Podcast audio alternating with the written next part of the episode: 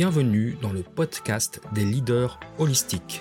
Je suis Christophe, créateur du site lelinmanufacturing.com et de la formation Culture Lean, votre expert en leadership, excellence opérationnelle et lean management depuis plus de 25 ans. Ce podcast est pour vous si vous êtes attiré par le leadership, le développement personnel et la spiritualité. Si vous avez besoin de mieux équilibrer votre vie privée et votre vie professionnelle. Si vous avez d'importantes responsabilités professionnelles et que parfois cela affecte votre vie privée ou inversement. Si vous voulez devenir un leader serviteur, bienveillant, humaniste, éthique et intuitif, si vous voulez développer un leadership avec une approche globale, intégrale, holistique, basée sur votre corps, votre cœur et votre esprit, pour le bien de vos proches et de la communauté, alors vous êtes au bon endroit. Que vous soyez un homme ou une femme, directeur, manager, leader, expérimenté ou pas, coach accompagnant des dirigeants, je vous remercie de passer ces quelques minutes avec moi aujourd'hui. Allez, on y va, c'est parti.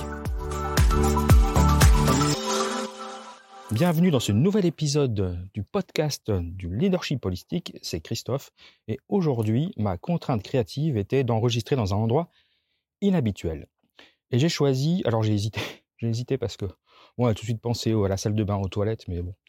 J'ai, je suis dehors dans mon jardin, en fait, j'avais envie de prendre l'air, parce que pour être très honnête, ce matin, je viens de passer la matinée à essayer de réparer mon ordi qui m'a lâché. Donc, je me suis dit, euh, bah, je ne peux pas enregistrer euh, sur mon ordi, donc je vais prendre mon, mon iPhone, je vais sortir dehors, et puis je vais, euh, je vais dans le jardin. Ça fera l'occasion de, de vous parler de dehors. il fait pas, il fait un gros brouillard là, en plein mois de janvier, c'est, on voit voit pas le soleil, mais bon, ça, fait du bien de prendre l'air. Donc je poursuis ma série sur les cinq blessures qui vous empêchent d'être vous-même cinq blessures qui empêchent d'être soi-même de Lise Bourbeau. Et puis aujourd'hui, on va discuter, on va explorer la blessure du rejet. Alors personnellement, c'est une blessure que j'ai eu très peu. Donc, euh, comme je vous l'avais dit dans le premier podcast consacré à cette série, euh, on a tous euh, les cinq blessures avec différents niveaux. Bon, probablement que la blessure du rejet était pour moi l'une des blessures les plus, les plus faibles. Bon, par contre, je connais quelqu'un de très proche qui, avait cette blessure donc il y a toujours un peu d'ailleurs, très très fortement. Donc je peux, sans la nommer, en tout cas elle se reconnaîtra, euh, je peux témoigner de quelques exemples de notre, notre vie et, des impacts de la blessure du rejet. Donc la blessure du rejet, je rappelle, hein, c'est en lien avec le parent de même sexe. Donc si vous êtes un homme, c'est en, en, lien avec votre papa. Et si vous êtes une femme, c'est en lien avec votre maman. Et elle survient dans l'âge l'âge de 0 à 1 an, donc vraiment le tout début de votre vie. Donc ce qui caractérise euh, cette blessure, c'est le masque du fuyant. Donc on fuit, on fuit, alors aussi bien physiquement que mentalement.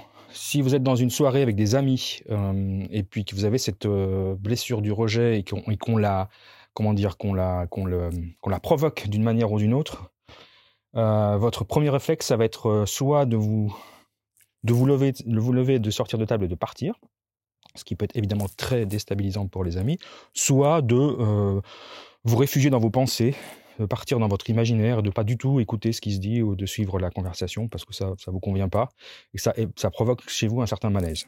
Donc on porte le masque du fuyant et puis là où on est très fort quand on a cette, euh, cette blessure et ce masque, c'est qu'on se fait des films. Hein, on devrait être cinéaste. J'imagine que tous les réalisateurs euh, ou les écrivains ont, cette, cette blessure quelque part euh, forte chez eux, on se fait des films à partir d'un tout petit élément. C'est-à-dire qu'on va broder, on va imaginer un élément, euh, euh, toute une histoire autour de l'élément pour justifier à la fin de ne pas faire la chose que vous auriez pu faire. Alors, je, peux prendre deux exemples. Par exemple, dans le cadre professionnel, on va vous parler d'un projet. On va demander si vous voulez participer à un projet ou qu'est-ce que vous en pensez. Et puis vous, vous allez imaginer tous les scénarios possibles. Et puis si, dans, tous les scénarios possibles font que, selon vous, hein, selon vos critères, le projet ne peut pas être une réussite, ou en tout cas, il va vous, euh, vous poser des problèmes dans le futur, vous allez, vous allez refuser le projet. Alors vous n'avez même pas essayé, vous n'avez pas discuté avec les autres, c'est vraiment votre imaginaire, votre cerveau qui va vous, euh, vous faire imaginer des choses et, du coup, pour éviter de, l'échec, pour éviter d'être, de, se sentir rejeté à cause de l'échec, vous allez refuser le projet. Dans votre vie personnelle, c'est un peu la même chose. Imaginez-vous que vous êtes à la table, à la terrasse d'un café. Vous voyez, si vous êtes un homme, par exemple, vous voyez une jolie femme Et puis vous vous dites, oh, ah, tiens, j'irais bien l'aborder. Puis vous, vous l'observez, puis vous regardez un petit peu. Puis il y a un petit détail qui fait que vous allez, tout vous allez broder toute une histoire autour de, voilà, alors si un jour, euh, voilà, on se rencontre, voilà ce que ça va faire, on va vous imaginer plein de choses avec cette femme. Et puis, euh, évidemment, votre cerveau un peu euh, tordu, si on peut dire ça, va imaginer les pires situations, qui fait que plutôt que d'être rejeté en fin de compte, ben, vous n'allez même pas vous lever pour aborder cette femme. Vous n'allez même pas aller passer à l'action. Donc en fait, vous, imaginez des choses. Vous imaginez des choses qui vont toujours finir mal. Et pour éviter d'être rejeté, vous n'allez donc pas agir. Donc vous allez fuir, vous allez même faire de l'auto-sabotage pour éviter d'être blessé par peur du rejet. Si, si tant est que vous, euh, vous, êtes dans une relation amoureuse, par exemple, ou une relation amicale, vous restez très en surface. Et puis si jamais la personne qui est soit votre ami ou votre amour a besoin d'une relation plus profonde et que ça vous gêne, vous allez faire du sabotage, vous allez saboter la relation. Vous allez imaginer plein de choses pour éviter d'aller en profondeur et vous allez fuir la relation. Pour vous, le oui mais, ça veut dire non. C'est-à-dire que euh, dès que quelqu'un vous dit oui mais, et puis parce que, parce que la personne a envie d'argumenter, ou envie de discuter avec vous, vous, vous allez tout de suite imaginer que la personne, elle est contre vous, qu'elle vous dit non, en fait, qu'elle pense non, alors que c'est pas le cas du tout. Et puis du coup, elle va, vous allez croire que vous allez, vous allez être rejeté. Donc, donc vraiment, c'est un masque. Le masque du fuyant, cette blessure du rejet, c'est je me rejette moi-même, je rejette les autres et je me sens rejeté par les autres. On a la trois, le triangle un peu infernal là. Hein. Donc évidemment, c'est quelqu'un qui a un gros manque d'estime de soi, qui, qui pense ne pas avoir de valeur, qui est même imperméable aux compliments. C'est-à-dire que si on a des amis proches qui vous font des compliments, vous écoutez ça, ouais, ouais, ouais, ouais, mais en fait, ça, ça, ça rentre pas. Ça rentre pas parce que vous pouvez pas accepter les compliments. Et de même que vous n'acceptez pas le conseil des autres. Hein, c'est vraiment le rejet de soi. On peut pas vous donner de conseils, c'est pas possible. On peut pas vous vouloir du bien, vous, vous n'en valez pas la peine. Et puis, vous avez une peur la peur panique de l'angoisse. Donc, donc, ce qui amène à rejeter l'amour par peur de souffrir. Ou alors, vous allez vous mettre en couple avec des personnes qui vont pas correspondre à, votre, à, vos, attentes, à votre besoin, ou qui vont être complètement dépendants de vous. Vous allez vous mettre dans une situation où les personnes deviennent dépendantes de vous, ou en en tout cas, elles n'apporteront jamais l'amour profond que vous pourriez mériter. Et donc, c'est plus facile pour vous de les rejeter. Vous allez vous mettre dans une situation où ça va être plus simple pour vous de rejeter l'autre. Hein, et puis vous allez enchaîner comme ça des relations. Donc si, si, si, si, dans votre vie, vous faites le constat que vous euh, quittez euh, régulièrement les personnes avec qui vous êtes, posez-vous la question déjà du profil des personnes que vous recherchez, et puis pourquoi vous les quittez. Hein, qui, c'est quoi la peur derrière? Et c'est souvent cette peur du rejet, qui, la peur de, la peur de souffrir et la peur de faire souffrir. D'accord? On ne veut pas souffrir, mais on ne veut pas faire souffrir l'autre non plus.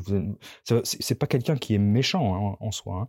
Hein. Ces, masques-là du fiant, c'est vraiment la peur de souffrir, la peur de faire souffrir. Donc on, préfère s'effacer, on préfère s'oublier, on préfère disparaître. On préfère euh, renforcer tout ce qui va euh, justifier votre mauvaise ou votre faible estime de soi. Et puis l'ego, l'ego, lui, il va vous faire croire que vous vous occupez bien des autres et que vous vous occupez bien de vous-même, alors que c'est pas le cas. D'accord? Donc dans votre tête, vous avez plein d'amis, vous êtes très entouré, mais que des relations superficielles. Euh, que les personnes qui ne vous apportent rien, ou en tout cas vous ne les laissez pas. Alors soit vous avez fait des mauvais choix dans vos relations, et en plus, pour, pour les cas où vous auriez fait des bons choix, vous ne les laissez pas aller en profondeur avec vous.